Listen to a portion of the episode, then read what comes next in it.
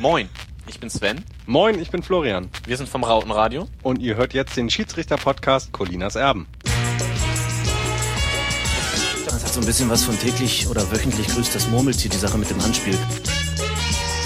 Ähm, man ist irgendwie so ein bisschen ratlos, wann, wie, was zu pfeifen ist. Was schlagen Sie vor? Wie kriegen wir die Kuh generell vom Eis?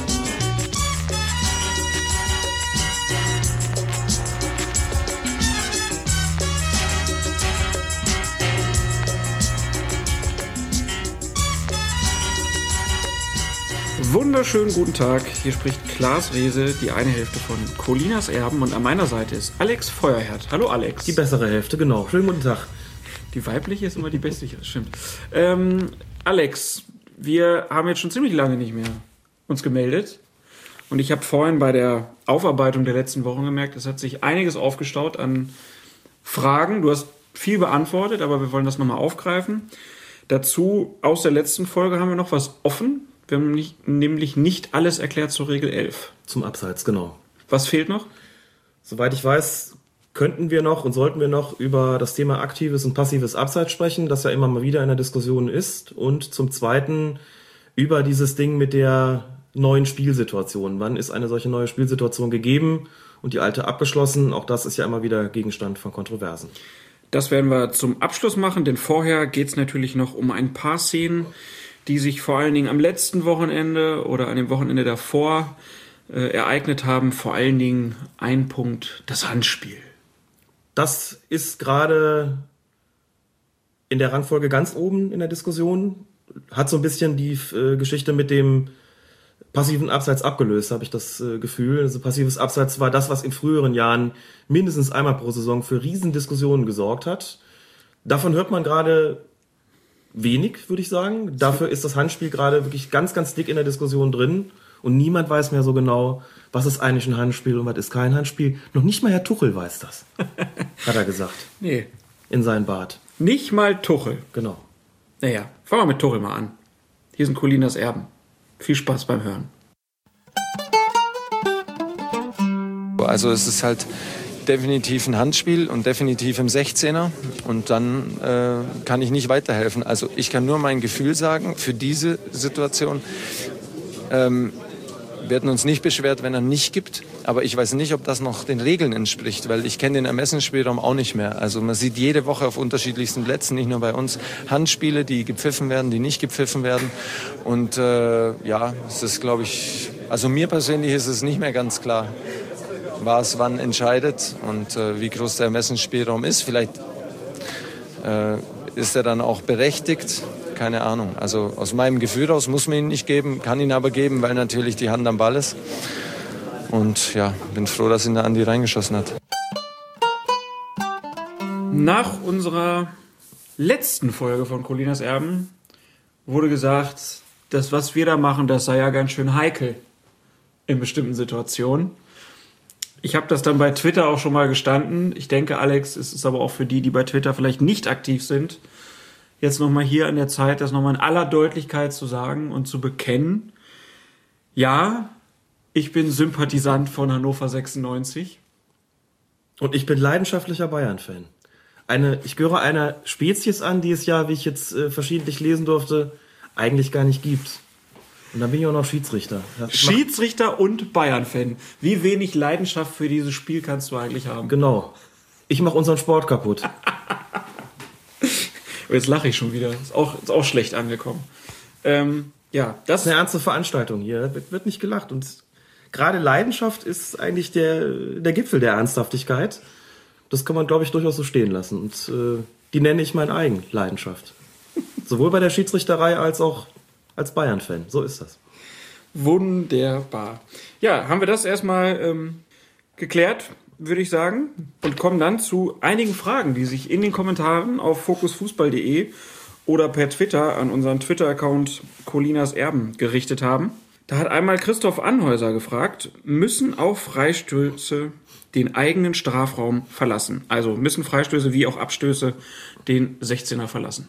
Wenn es für die verteidigende Mannschaft ist, und die Frage stellt ja genau darauf ab, dann genau. wissen Sie das. So steht es in der Regel 12 geschrieben. Jawohl. Dann fragt Herzi, darf man einen Schiedsrichterball zweimal spielen?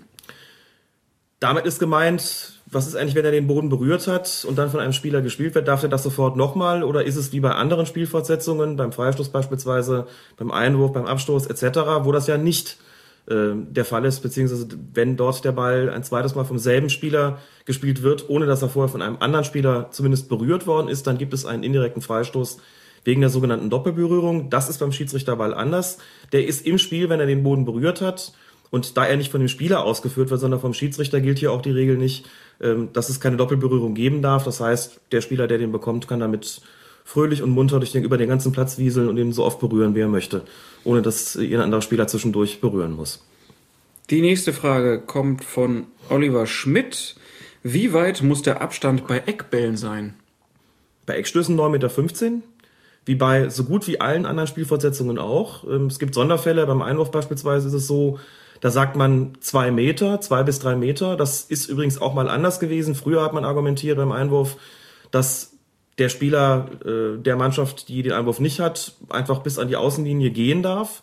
Mit der Begründung, der Spieler, der den Einwurf ausführt, kann ja noch weiter zurückgehen. Das hat man dann irgendwann gedreht, hat man irgendwann geändert und hat gesagt, jetzt sieht's anders aus, jetzt muss der Einwerfer zwei Meter Platz haben, um seinen Einwurf auszuführen. Das heißt, auch da gibt es jetzt einen Mindestabstand, aber bei Eckstößen ist es, wie gesagt, 9,15 Meter. Es gibt auf einigen Sportplätzen jetzt immer noch diese Markierungen, die diese 9,15 Meter anzeigen in, in alle Richtungen. Aber in den Bundesliga-Stadien sind die meines Wissens wieder abgeschafft worden. Die Frage kam nach dem Spiel zwischen Hoffenheim und Bayern, wo es kurz vor Schluss, äh, ich glaube, zwei oder drei Eckschüsse für Bayern in Folge gab, gab, gab und ähm, die Hoffenheimer Spieler bei der Ausführung jeweils näher als 9,15 Meter am Ball standen. Und da konnte ich auch sehen, dass diese Markierungen da nicht mehr angebracht waren. Also die sind zumindest nicht mehr obligatorisch, sondern nur noch gelegentlich zu finden. Dann haben wir eine Frage vom Twitter-User Carsten P. bekommen. Der war auf, ja, in einer niederen Klasse unterwegs. Er war nämlich beim PSV Stuttgart und er hat dort gesehen, dass der Schiedsrichter, der ohne Schiedsrichterassistenten im Einsatz war, beim Eckball links neben dem Tor steht. Carsten fragt jetzt, ist das neu oder ist das falsch?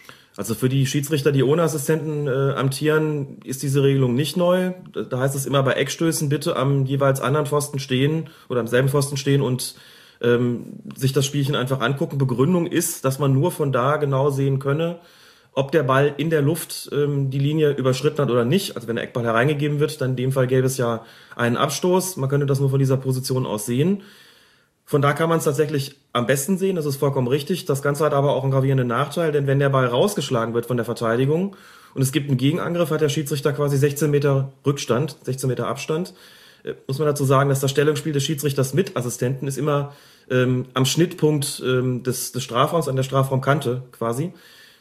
Nicht ohne Grund, denn in diesem Falle überlässt er seinem Assistenten ja das Urteil, ob der Ball bei der Hereingabe des Eckstoßes ähm, die Linie dann in der Luft überquert hat oder nicht. Damit steht er aber auch äh, in der Position, äh, von der aus er dem Spiel sofort folgen kann, wenn es dann in die andere Richtung geht.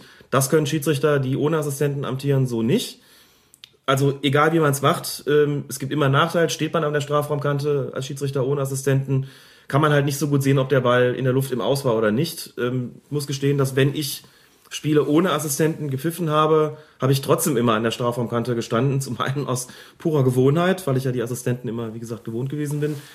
Zum anderen aber auch deshalb, weil ich einfach das Gefühl hatte, dass wenn jetzt ein schneller Angriff kommt, es für mich wichtiger ist, dann dem hinterherzukommen, als zu sehen, ob der Ball in der Luft im Aus ist oder nicht. So eine Entscheidung kriegt man auch von der Strafraumkante aus verkauft, wenn man ein guter Schiedsrichter ist. Ist ja auch meistens so, dass der Ball eigentlich vom Tor weggeschlagen wird. Ja. Von daher ist es ja relativ, ich würde sagen, geringerer Anteil der Bälle, die da wirklich ja. direkt im Aus sind. Man kann als Schiedsrichter durchaus auch gucken, wie läuft der Spieler eigentlich an? Ist das einer, der mit dem rechten Fuß die Ecke schießt mhm. oder mit dem linken Fuß? Und dann abhängig davon, von wo er die tritt, kann man ja schon sehen. Ist das eine, die sozusagen im Bogen reinkommt? Wo man also sicher sein kann, der geht niemals ins Aus. Ähm, oder ist das einer, der sozusagen eher Richtung ähm, erster Pfosten geschlagen wird, wo man schon eher das Gefühl hat, ja, der könnte vielleicht ins Aus gehen auch da kann man sich dann vielleicht noch ein bisschen anders positionieren, ähm, um einen besseren Blick darauf zu haben, überschreitet er die Linie dann beim Reinschlagen oder nicht. Das kriegt man durchaus mit, wenn man, wenn das Spiel fortschreitet und man die Eckstoßschützen dann schon kennt und schon weiß, kommt da jetzt ein Linksfüßler oder Rechtsfüßler und mhm. von wo schlägt er die eigentlich. Gut, dann gab es ein Video, was letzte ja, seit gestern die Runde machte aus England, ich glaube Newcastle gegen Stoke City oder so. Und der Spieler von, oder ein Spieler von, ich glaube Newcastle, Stephen Taylor oder so, Stevie Taylor, ja.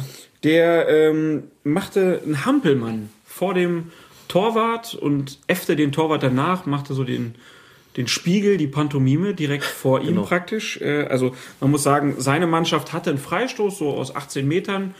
Taylor steht dann so bei 6 Metern rum und macht halt einen Hampelmann und mimt den Torwart nach.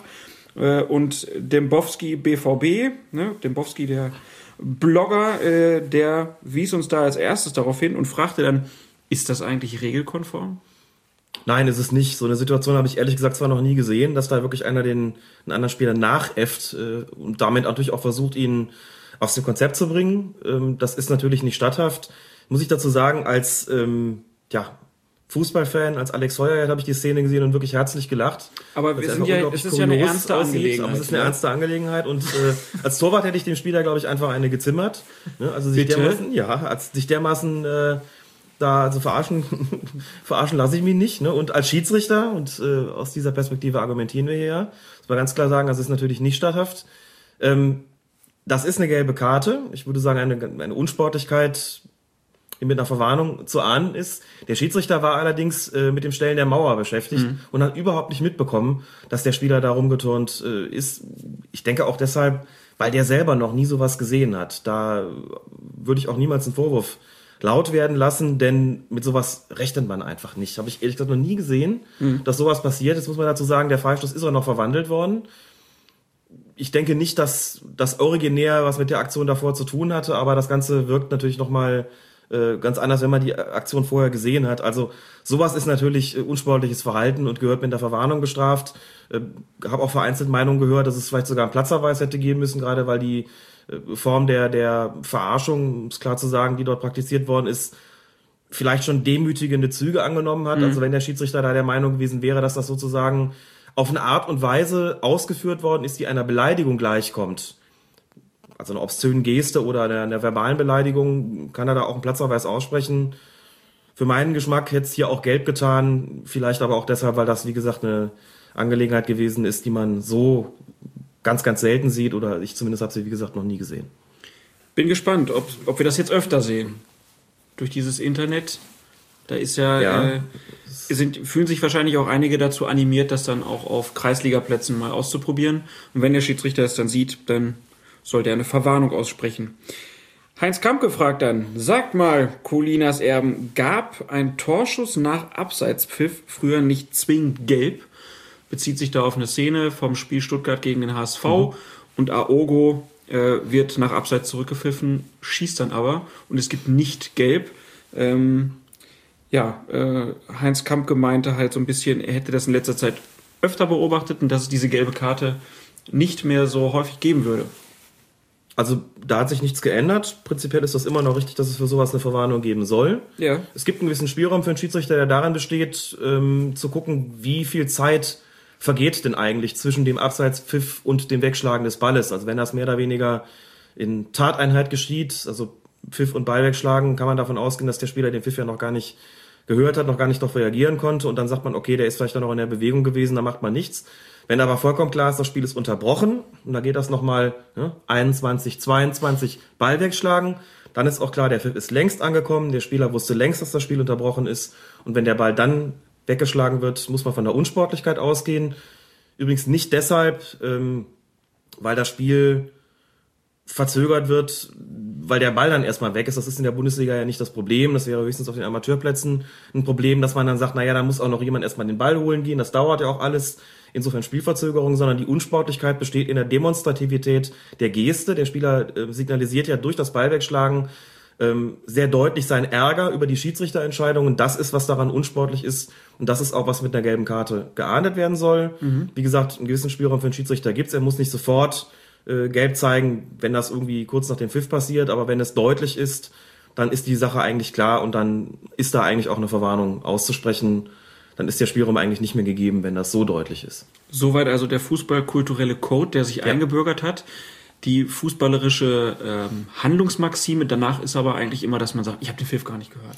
Das sagen die Spieler immer. Im lauten Stadion angeblich den Pfiff nicht gehört. Komisch, komisch, dass natürlich in der Alle in Pfiffe Moment- sonst werden gehört, aber der Ja. nicht. Der Nie. komischerweise nicht und komisch auch, dass alle anderen stehen geblieben Ja. sind. Nur der Spieler, der den Ball hatte, will den Pfiff nicht gehört haben und schlägt ihn dann weg. Während schon alle anderen gucken und sagen, Junge, was ist? Das ist Wahnsinn, wie das immer wieder passieren kann. Ja.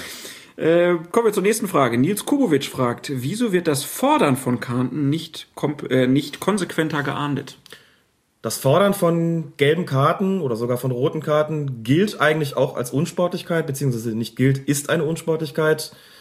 Einfach weil das Sache des Schiedsrichters ist und weil man sagt, dass die Spieler haben die Autorität des Schiedsrichters A nicht zu untergraben und B äh, nicht eigenmächtig Vorschläge zu unterbreiten, wer hier mit welcher Sanktion zu bedenken ist und wer also auf den Schiedsrichter zukommt und da so ein bisschen sozusagen die Bewegung nachahmt äh, des Zeigens einer, einer gelben oder roten Karte, ist eigentlich selbst ein Kandidat für eine Verwarnung. So als kleine Anekdote, ich habe das tatsächlich auch äh, auf dem Platz gerne so gehandhabt, wenn äh, ein Spieler angekommen ist mit dieser, der so eine Bewegung gemacht hat mit der Hand, so von wegen Schiri zeigt doch mal gelb, dem ich gesagt habe, Sie wollen eine gelbe Karte? Die gelbe Karte kriegen Sie. Selbstverständlich, ne? Aber natürlich der Spieler, der es gefordert hat und nicht zwingend der, für den die Karte da gefordert worden ist. Jetzt muss man dazu sagen, genau wie beim Ballwegschlagen sind das sehr undankbare Verwarnungen, sind Verwarnungen, die kein Schiedsrichter gerne ausspricht. Man erhöht damit sein Kartenkontingent, setzt sich in gewisser Weise auch unter Zugzwang, weil das natürlich dann äh, Unsportlichkeiten sind, die äh, registriert werden müssen und die den Spieler näher an den Platzverweis bringen. Das Gegenargument lautet natürlich, ist ja der Spieler schuld und nicht der Schiedsrichter, der reagiert ja nur darauf. Also, was gibt es denn da bitte zu vermeiden? Das ist vollkommen richtig. Würde sagen, es kommt schon auf die Demonstrativität auch dieser Aktion an, wenn der da irgendwie gerade gefault worden ist und regt sich so ein bisschen auf und wedelt so ein bisschen mit seiner Hand, würde ich sagen, das ist einfach im Affekt und in dem spontanen Ärger, äh, darüber gerade gefault worden zu sein, noch eine lässliche Sünde. Aber wenn der wirklich auf den Schiedsrichter zugeht äh, mit der entsprechenden Geste, denke ich, dass es sinnvoll ist, auch diesen Spieler entsprechend zu verwarnen.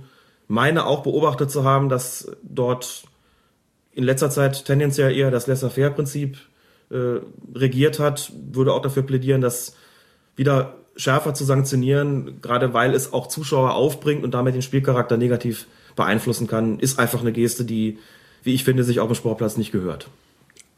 Also als Schiedsrichter würde man dann auch sagen, wenn er es beim ersten Mal mal so macht, dann sagst du, komm, lass das mal. Und wenn er dann das nochmal macht, dann wird man auch verwarnen. Also nach dem Prinzip vielleicht. Ich kann den schon noch ansprechen und kann dem sagen, wissen Sie was, spielen Sie Fußball, das können Sie am besten und lassen Sie mich die Entscheidung treffen, das kann ich am besten. Und ich entscheide dann auch, wer hier eine Verwarnung bekommt und wer nicht. Aber wenn Sie weiterfuchteln, dann kriegen Sie sie. Das kann man so machen und in aller Regel kommt das dann auch an. Das kommt an. Gut, das waren eure Fragen. Wenn ihr mehr davon habt, bitte immer gerne. Nein, ich habe noch eine vergessen. Nick Bicko fragte noch ganz kurz vor Toreschluss, darf ein Freistoßschütze den Ball weiter nach hinten legen? Er meinte also, wenn ich jetzt sehe, der Schiedsrichter, der stellt jetzt gerade die Mauer und aus meiner Sicht ist es vielleicht besser, wenn ich nochmal zwei Meter weiter hinten bin. Ist das regelkonform? Nein, das ist nicht regelkonform. Wir kriegen es auch noch, wenn wir über die Regel 12 sprechen, ganz einfach aus folgendem Grund. Ein Freistoß muss immer dort ausgeführt werden, wo das Vergehen stattgefunden hat, im Falle von Foul oder Handspielen. Und wenn das nun mal 18 Meter vor dem Tor ist, dann findet der Freistoß auch genau dort statt.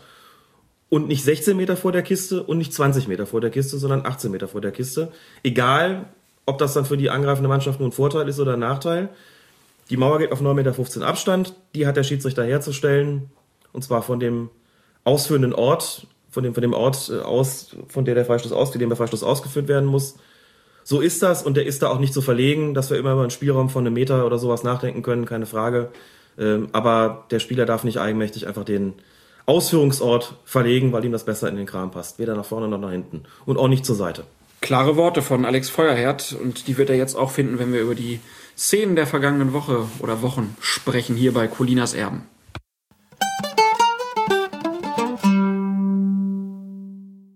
Werden wahrscheinlich wieder äh, Regelwerke ausgepackt und muss man es pfeifen und kann man es pfeifen. Unnatür, vor allen Dingen unnatürliche Handbewegungen, sowas von unnatürlich. Das ist, äh, gibt es, glaube ich, jede Woche so eine Szene und es ist einfach grandios. Also, wenn man sonst nichts zu tun hat, kann man über sowas diskutieren. Hände an den Rücken kleben, da passiert sowas nicht. Dann kann man wieder Fußball spielen und sonst nicht mit so einem Scheiß beschäftigen. Wir fangen an mit der Schiedsrichterszene des vergangenen Wochenendes. Borussia Mönchengladbach gegen Werder Bremen und Patrick Herrmann, Stürmer von Borussia Mönchengladbach, erzielt ein Tor. Alle bauen sich auf, schon zum Anstoß. Und dann heißt es auf einmal, Tor zählt nicht. Wie hast du die Situation gesehen? Eine exzellente Zusammenarbeit des Schiedsrichtergespanns ist das, was diese Szene ausgezeichnet hat. Das würde ich gerne an den Anfang stellen, denn klar, der lief völlig allein aufs Tor zu. Ähm, dann kommt äh, Militz raus, dann gibt's doch noch so eine leichte Kollision, er schließt ihn rein, stark zum Anstoßpunkt. Alles scheint bereitet, wie du schon gesagt hast. Und dann gibt's plötzlich ein Palaver zwischen dem Assistenten, Jan-Hendrik Salber, und Schiedsrichter Wolfgang Stark. Und dann wird die Szene gezeigt und es zeigt sich, Salver hatte recht. Was war passiert? Es gab einen Pass in die, in die Tiefe, wie man so schön sagt, zu Patrick Herrmann. Klassischer Gladbacher Netzerpass Ja. in die Tiefe des Raumes. in die Tiefe des Raumes gespielt, äh, auf Patrick Herrmann, der dann frei durch ist. Die entscheidende Frage war jetzt, ist dieser Pass in die Tiefe auf dem Weg zu Patrick Herrmann nochmal von dem Gladbacher Spieler Younes berührt worden oder nicht? Muss man dazu sagen, als Assistent draußen ist Jan-Hendrik Salver in einer Situation gewesen, wo er genau das nicht erkennen konnte, äh, weil sich die, die Richtung des Balles durch die Berührung von Younes, nehmen wir es mal vorweg, ähm, auch kaum verändert hat. Das ist dann sehr, sehr schwer wahrzunehmen von außen. Ist, jetzt hier ähm, eine Berührung gegeben gewesen, denn, muss man dazu sagen, Hermann war ja schon losgelaufen und als Younes den Ball berührte, stand Hermann im Abseits. Beim ursprünglichen Pass aus der Tiefe sozusagen stand er noch nicht im Abseits. Da hat sich die Situation aber durch diese Berührung nochmal verändert. So, und jetzt stellt sich für Jan-Hendrik Salver, den Schiedsrichterassistenten draußen, ein Problem, denn er konnte es nicht sehen, hat sich also in der Situation überlegt, ich lasse jetzt erstmal laufen und guck, was passiert. Wenn jetzt der Ball ins Tor geht, was ja auch der Fall gewesen ist, muss ich anschließend Rücksprache halten mit Wolfgang Stark und muss mit ihm besprechen, hast du gesehen, ob Younes noch am Ball gewesen ist oder nicht. Hätte er in der Situation sofort die Fahne gehoben, wir wissen ja, dass er damit richtig gelegen hätte, aber nehmen wir mal an, Younes wäre nicht mehr an den Ball gekommen, hätte den Ball nicht mehr berührt. Dann hätte Salva die Fahne gehoben gehabt, dann hätte Wolfgang Stark mit Sicherheit das Spiel schon unterbrochen gehabt. Dann hätte Hermann auch nicht mehr die Chance gehabt, den Ball noch ins Tor zu schießen. Dann wäre den, wäre den Gladbachern durch eine falsche Entscheidung, wie gesagt, unter dem Aspekt, dass Younes den Ball nicht berührt hätte, wäre den Gladbachern eine glasklare Torchance geklaut werden. So rum war es besser, einfach zu sagen, okay, wir lassen das jetzt mal zu Ende laufen. Wenn der den jetzt am Tor vorbeischießt, ist es ja, ist der Entscheidungsdruck ja nicht mehr so groß, dann kann man sagen, okay, wir geben hier trotzdem noch das Abseits. Wir können aber auch einen Abstoß geben, das bleibt sich letztlich gleich, weil ja dann ohnehin Werder Bremen in den Ballbesitz gekommen wäre. Aber so war Jan-Hendrik Salver dazu gezwungen, abzuwarten und eben die Fahne noch nicht zu heben. Und deshalb hat die ganze Geschichte auch etwas länger gedauert, weil er eben seinen Chef erstmal über den Sprechfunk äh, fragen musste, was war denn da? Dann ist stark rausgelaufen, da gab es, wie gesagt, ein kurzes Gespräch. Salva hat gefragt, war der mit der Hacke dran? Hat das auch, konnte man ganz gut sehen äh, in der Zusammenfassung. Hat Das auch sozusagen äh, nachgemacht, gestisch. Stark hat bestätigt, ja, Younes war dran. Dann hat Salva gesagt, dann war es abseits und dann ist das Tor eben zurückzunehmen. Das hat Stark getan. Vorbildlich auch, muss man sagen, in der Situation. Stark hat äh, sich mit dem Gladbacher Kapitän sofort ins Benehmen gesetzt, hat Stranzel erklärt, was Sache ist. Salva hat es parallel ähm, mit der Gladbacher Bank getan. Das konnte man, glaube ich, im Fernsehen nicht sehen. Und für mich eigentlich das Highlight in der ganzen Angelegenheit, es muss wohl, wie ich las, in der Halbzeitpause auch nochmal diese Szene ähm, über die Anzeigetafel im Stadion gelaufen sein. Und offenbar hat die Stadionregie, hat der Stadionsprecher den Fans erklärt, was da passiert ist und hat ihnen auch erklärt, dass es eine richtige Entscheidung war. Denn man konnte, im, wenn man das Spiel gesehen hat, sehen und beziehungsweise vor allen Dingen hören, ähm, dass die Gladbacher Fans den Bremer Torwart ausgepfiffen haben. Offenkundig in der Annahme, dass das Schiedsrichtergespann einen Foul an Militz gepfiffen hat, was ja nicht der Fall gewesen ist. Verstehe ich vollkommen. Von da oben äh, ist es auch von der Tribüne ist auch schwer nachzuvollziehen, was wollen da eigentlich gewesen sein. Umso netter, wie ich finde, umso sportlich fairer, dass die Stadionregie noch für Aufklärung gesorgt hat und damit dem Schiedsrichter das Amt erleichtert hat. Und es nochmal zu sagen, äh, summa summarum, eine großartige Aktion, denn das ist nicht leicht gewesen, das zu entscheiden. Ganz ohne Zeitlupe. Ne? Also im Grunde könnte man fast schon sagen, die beiden haben da ja, in gewisser Weise den Videobeweis ersetzt in der Situation. Und das war nicht die einzige. Also deine lange Ausführung zeigt jetzt auch, wie komplex der ganze Ja. Ablauf dann war in der gesamten Situation. Ähm, und man kann ja dann dazu auch sagen, danach gab es ja dann auch die Frage an Favre und auch an Spieler von Gladbach, die alle gesagt haben, super, dass er das so gemacht hat. Favre sagte auch, glaube ich, sowas, er, er hasst es, wenn er Spiele gewinnt äh, auf eine Ja. unfaire Art und Weise. Richtiger Sportsmann, ähm, kann man dann auch loben. Es wurde dann kurz gemäkelt, warum hat das so lange gedauert? Du hast jetzt gut erklärt, warum das so lange gedauert hat. Denn man kann sich ja vorstellen, der Salva steht draußen und schreit dem Stark wahrscheinlich ins Ohr, hat er den Ball berührt, hat er den Ball berührt? Und Stark Genau. versichert sich halt nochmal nach, weil es ist ja eine spielentscheidende Szene. Ja. Und da muss man nochmal ganz genau klären, wie man das macht. Und die beiden haben es lehrbuchhaft ähm, geklärt. Dazu nochmal das Lob äh, für die Stadionregie in äh, Gladbach. Es wurde ja kurz auch gesagt, naja, wäre es nicht toll, wenn der Stark sich selber per Mikrofon an das Stadionpublikum wie ein, So wie Football. ein Football-Schiedsrichter Ja. wenden könnte. Und Stark sagte dann, naja, Football ist ein ganz anderes Spiel, da wird viel mehr unterbrochen, da muss auch viel mehr erklärt werden, weil es äh, in diesen ganz kurzen Sequenzen, die es beim Football gibt, einfach auch sehr, sehr komplex jedes Mal zugeht und man das als Fan außen ja nie alles sehen kann. Äh, und er sagte, nee, sowas braucht er nicht. So wie es die Gladbacher dann gelöst haben, ist, denke ich, ein, ein sehr machbarer und sehr seriöser und sportlicher Weg. Kann dann auch nochmal dazu sagen, was der Mielitz da gemacht hat, war auch ziemlich albern. Der latscht nämlich wirklich wie ein Depp über den Ball drüber und bleibt dann liegen, als ob er gefault worden wäre. Also das war auch, äh, ja, auf der anderen Seite ein bisschen Du meinst, er hat die FIFA nicht zu Unrecht abbekommen? nicht ganz zu Unrecht, würde ich sagen, weil es sah halt wirklich blöd aus, was er, was er sich da äh, geleistet hat, weil er blieb dann da einfach liegen und äh, für den Zuschauer muss es dann so ausgesehen haben, naja, der simuliert jetzt einen Foul und der Schiedsrichter pfeift das Foul von Hermann an dem Torwart, was ja in dem Fall überhaupt nicht der Fall war. Also das war schon von Mielitz auch nicht ganz ähm, fair, fand ich in der Situation. Und auch nochmal ein gutes Beispiel dafür, dass es bei bestimmten gravierenden Entscheidungen einfach auch sehr sinnvoll ist, als Schiedsrichter die gegenüber den Spielern und vielleicht auch den Trainerbänken im Falle des Assistenten eben zu kommunizieren. Genau. Das hat Wolfgang Stark die Arbeit da mit Sicherheit erleichtert. Man hat auch eine Reaktion der Spieler gemerkt, ist schon in Ordnung über die spontane Enttäuschung hinaus. Ist da nichts nachgeblieben. Das muss man als Schiedsrichter in solchen Situationen auch machen. Man muss nicht jede Entscheidung sekundenlang erklären, ganz sicherlich nicht. In aller Regel wissen die Spieler ja auch, was sie gemacht haben. In dem konkreten Fall konnten sie es im Grunde genommen gar nicht wissen. War ja auch, wie, wie du schon richtig gesagt hast, eine hochkomplexe Situation. Das so gelöst zu haben, in so einer Situation vor so vielen Zuschauern, unter Druck beim Stande von 0 zu 0, Gegen die Heimmannschaft. gegen die Heimmannschaft ist aller Ehren wert, wie ich finde. Hab mich auch gefreut für Wolfgang Stark, dass er nach diesen, nachdem die Kritik ja über ihn hereingebrochen ist bei dem Spiel zwischen Borussia Dortmund und dem VfL Wolfsburg, jetzt einen Auftritt hatte, der allseits gelobt worden ist, auch weil die Transparenz hergestellt worden ist und wie man sieht, das hat sich gelohnt, das ist auf viel Verständnis gestoßen, wie auch nicht und hat sehr, sehr viele gute Kommentare gegeben. Hab mich gefreut, ähm, wie gesagt, dass er da auch nochmal Pluspunkte sammeln konnte und sicherlich auch Sympathiepunkte sammeln konnte. also lehrbuchmäßig gelöst vom Schiedsrichter Gespann, kann man ja Genau. alle zusammen äh, loben. Denn vor allem der ähm, Schiedsrichterassistent, der Jan-Hendrik Salver, der hat nämlich dann nochmal eine richtige Entscheidung getroffen. Das war das 1 zu 1 für Werder Bremen und ähm, Injowski hat er den Ball äh, ja, ins Tor geschossen, aber halt nicht ins Netz, sondern er wurde dann kurz hinter der Linie ähm, noch abgewehrt ähm, von, ich glaube, vom Torwart, ne? Würde ich sagen. Deswegen, Genau. deswegen war es, der den Ball noch. Äh, Und man sah dann aber genau. halt in der Zeitlupe ganz genau, der Ball war drin, dafür brauchte man keine Torlinientechnik. Genau. Ähm, und auch das hat Salva richtig entschieden. Also da in den entscheidenden äh, Situationen ganz richtig gehandelt. Ähm, dann kommen wir zur nächsten Szene. Da wird es ein bisschen fraglicher, ob da der Schiedsrichter Florian Mayer so richtig gehandelt hat. Das ist nämlich das Spiel Mainz gegen Leverkusen. In dem Spiel gab es nur ein Tor, das per Elfmeter und das war ein Handelfmeter. Ähm, wie hast du die Situation gesehen?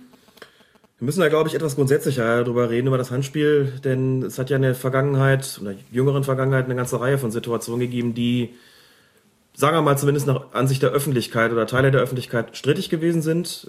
Diese Szene gehört mit Sicherheit dazu, denn Manuel Friedrich bekommt den Ball aus relativ kurzer Distanz an die Hand.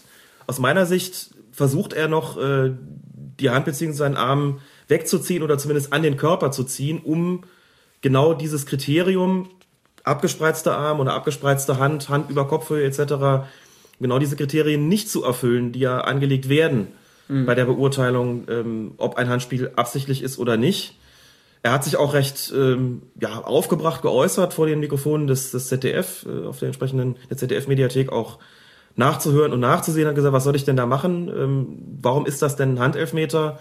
Und natürlich hat es viele Kommentare gegeben, die auch gesagt haben, also wenn das absichtliches Handspiel gewesen sein soll, dann kann man auch gleich dazu übergehen, zu sagen, jede Berührung mit der Hand ist strafbar und das ist natürlich sehr weitgehend, auch vielleicht ein bisschen emotionalisiert, solche Kommentare in so einer Situation, aber ähm, da muss man sich schon fragen, ist denn hier, sind denn hier die Kriterien für absichtliches Handspiel erfüllt gewesen? Hat er seine Körperfläche vergrößert? Da würde ich sagen, ganz klar nein. Er zieht ja noch den Arm und seine Hand an den Körper. Ist die Hand oder ist der Arm über Kopfhöhe gewesen? Auch nein, noch nicht mal auf Schulterhöhe.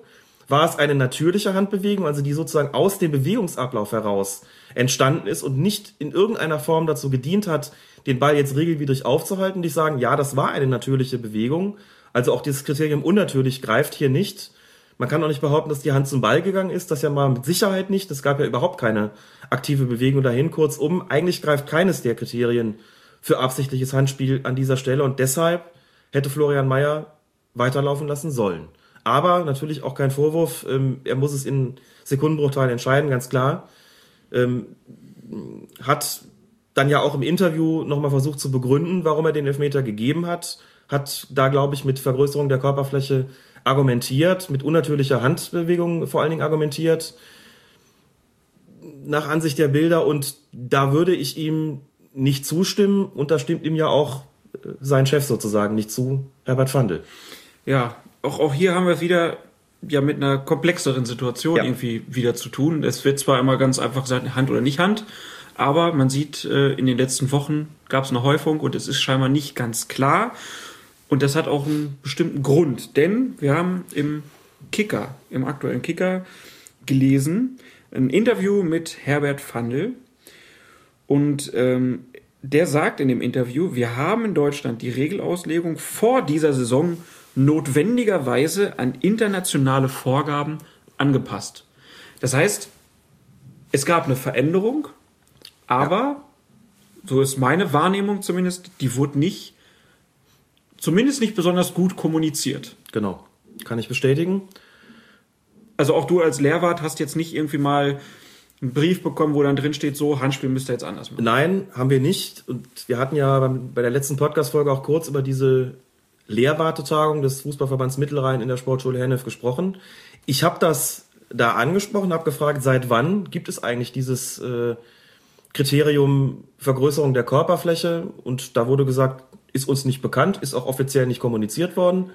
Ich habe gefragt, seit wann wird das denn deutlich enger ausgelegt?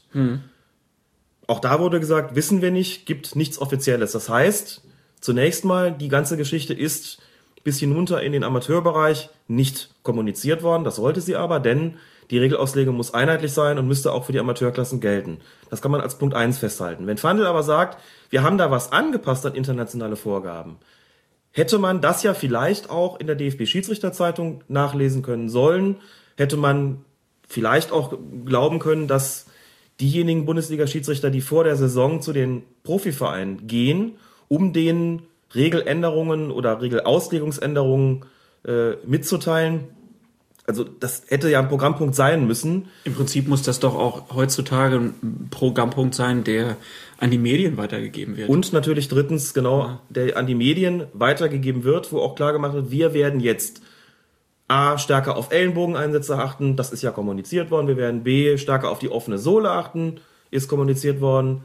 Aber dass C auch die Auslegung beim Handspiel sich geändert hat, das ist nicht kommuniziert worden. Und wenn Fandel sagt, leider ohne Nachfrage vom Kicker, wir mussten da was anpassen, kann ich nur sagen, diese Anpassung ist offenbar nicht mitgeteilt worden. Ähm, ich habe auch ein ganz konkretes Beispiel, woran mir das klar geworden ist. Und das betrifft das Champions League Gruppenspiel zwischen Manchester City und Borussia Dortmund, wo es, vielleicht erinnert sich der eine oder die andere noch daran, einen Strafstoß gegen Borussia Dortmund gab, als Subotic den Ball im Strafraum mit der Hand gespielt hat oder den Ball gegen die Hand bekommen hat, aus kürzester Distanz, wo ich mir damals gedacht habe, das ist nie und nimmer ein Strafstoß gewesen. Und dann, kurze Zeit später, in der DFB-Schiedsrichterzeitung lesen musste, dass das ein klarer Strafstoß gewesen sei und der neuen Auslegung entspreche, nachdem eben die Vergrößerung der Körperfläche, unnatürliche Handhaltung etc. Äh, nun schärfer bestraft wird. Da habe ich mir gedacht, wenn das ein Strafstoß ist, dann hat sich da was geändert und im Grunde ist es nicht offiziell mitgeteilt worden. Das heißt, da ist irgendwie ein, eine Panne passiert in der Kommunikation, das kann man klar festhalten. Ja. Das ist auch ein Problem, denn wie man jetzt sieht, anhand der geänderten Auslegung ähm, wundern sich Trainer und sicherlich nicht nur der, der smarte Thomas Tuchel, wundern sich die Medien, was ist da eigentlich passiert und, auch wenn Herbert Fandl anderes sagt, ich glaube, dass sich auch der eine oder andere Schiedsrichter ein bisschen, will nicht sagen verunsichert fühlt, aber zumindest ähm, die Anwendung noch schärfer praktiziert, als es eigentlich gedacht ist. Denn wenn Fandl Florian Mayer korrigieren muss und sagen muss, das ist kein Strafstoß gewesen und dem Kicker gegenüber auch noch sagt, dass Mayer die Entscheidung verteidigt hat, lag vermutlich daran, dass er nach dem Spiel noch ein bisschen emotionalisiert gewesen ist und man sollte halt Interviews auch erst geben, wenn man schon ein bisschen zur Ruhe gekommen ist. Das heißt, er hat an die Entscheidung eines seiner besten Pferde sozusagen ähm, korrigieren müssen. Er musste eine Woche vorher auch schon eine Entscheidung korrigieren. Da ging es um ein, äh, einen Handelfmeter beim Spiel 1. FC Nürnberg gegen SC Freiburg. Da ist Macchiadi von hinten von einem Mitspieler angeköpft worden, hat Fandl auch schon gesagt. Das ist nicht äh, im Sinne und im Geiste der Spielregeln, äh, dass wenn ein, ein Spieler aus kürzester Distanz von hinten angeköpft wird und das gar nicht sehen kann, ähm, dann kann das keine Absicht, kein absichtliches Handspiel gewesen sein. Auch dann nicht, wenn die Arme über Kopfhöhe waren. Das sind sie gewesen. Und da hat der Schiedsrichter Felix Zweier auch den Freiburger Spielern gegenüber angezeigt. Arm über Kopfhöhe ist gleich automatisch Elfmeter. Da hat Fandl gesagt, na ja gut, aber doch nicht, wenn er von hinten angeköpft wird und es gar nicht sehen kann. Das heißt, zwei Entscheidungen innerhalb von, von wenigen Tagen, die vom obersten Schiri-Chef korrigiert worden sind, da muss man, und, gegen, und zwar von Entscheidungen von Schiedsrichtern, die zu den allerbesten gehören, einmal Zweier und einmal Meier. Ähm, da muss man dann schon sagen, da ist dann aber offensichtlich in der Kommunikation auch den Schiedsrichtern gegenüber irgendwas nicht hundertprozentig korrekt gelaufen, denn sonst würde das so nicht passieren, dass zwei Schiedsrichter auch hinterher felsenfester Überzeugung sind, die Anweisung richtig umgesetzt zu haben. Die haben da also nicht was falsch gesehen, sondern die sagen, nee, nee, das sollen wir so machen. Und dann sagt der Chef, nee, das wollt ihr nicht. Mhm. Dann hat da was nicht gestimmt. Das ist zwangsläufig. Also eine gewisse Verunsicherung äh, bei den, sogar bei den Top-Schiedsrichtern irgendwie, so dass man dann auch wieder verstehen kann, dass sich ja Bundesliga-Profis, Bundesliga-Trainer auch mhm. verunsichert vor dem Mikrofon zeigen, weil sie nicht mehr genau wissen, was denn jetzt überhaupt Sache ist. Ähm, und es gibt da ja so ein paar Punkte, die jetzt in letzter Zeit immer wieder angesprochen werden. Wir hatten da auch Fragen bei Twitter, was ist denn überhaupt eine natürliche Handbewegung und was ist eine unnatürliche? Du hast das eben schon einmal kurz äh, erwähnt, aber ich würde das gerne noch mal kurz rausstellen. Also was ist eine natürliche mhm. bzw. unnatürliche Handbewegung? Die Begriffe sind ein bisschen irreführend, denn man darf sie sich sozusagen nicht so übersetzen, wie sie landläufig ähm, verwendet werden. Ich mache das mal an einem Beispiel klar. Wenn ich sehe, dass ein Ball auf mein Gesicht zufliegt und reiße fast schon reflexartig meine Arme und oder Hände hoch, um mein Gesicht zu schützen, ist das ja nach menschlichem Ermessen eine natürliche Haltung. Dass man sagt, es ist ja ganz normal, ist natürlich, dass man sich da schützen will. Die so. berühmte Schutzhand. Die berühmte Schutzhand, die es aber nicht gibt und noch nie gegeben hat. So und ähm, ein Urban Myth. Das ist sozusagen ein, ein Urban Myth, ganz genau. Wenn ich dann meine Hände vor mein Gesicht reiße und mir der Ball dann gegen diese Hand geschossen wird oder der Ball dann in, in Kontakt mit den Händen kommt, dann handelt es sich um eine sogenannte unnatürliche Handbewegung. Unnatürlich, weil sie nicht mehr dem normalen Bewegungsablauf entspricht, wie er im Fußball legal und legitim ist, sozusagen. Und das macht das Unnatürliche daran aus. Es gibt, wie gesagt, keine Schutzhand. Ich habe diese Fälle auch als Schiedsrichter selbst gehabt, hatte Spieler, die mich dann gefragt haben, Schiri, soll ich mir den Ball ins Gesicht schießen lassen? Und die einzige Antwort, die man darauf geben kann, ist, ja, sollst du. Das ist menschlich natürlich hart, weil der Spieler einen anguckt und sagt, das ist nicht Ihr Ernst. Er sagt, das ist äh, mein Ernst, weil es der Ernst der Regel ist. Nicht natürlich ist daran, dass diese Bewegung, ähm, also dieses Reißen der Arme oder Hände vors Gesicht, um beim Beispiel zu bleiben, ähm, dient ja ausschließlich dazu, den Ball dann sozusagen abzuwehren, um nicht getroffen zu werden im Gesicht. Da das aber nicht zulässig ist im, äh, im Fußball, gilt das sozusagen als unnatürliche Handbewegung. Unnatürlich ist sozusagen alles, was nicht dem fußballtypischen normalen Bewegungsablauf entspricht, wichtiger Zusatz, Bewegungsablauf, mit dem man quasi legal, legale Handlungen auf dem Fußballplatz vollziehen kann. Dass das da auch Grauzonen gibt, ist vollkommen klar. Denn die Frage, wie man zum Beispiel zu einem Sprung ansetzt, wie man eine Grätsche macht, da muss man ja auch was mit den Armen und Händen machen. Man muss ja irgendwie das Gleichgewicht halten. Das heißt, der Schiedsrichter muss zum Beispiel bei einer Grätsche auch beurteilen, ob die Armhaltung in dem Moment notwendig, also natürlich ist, um die Stabilität zu halten des, des ganzen Körpers.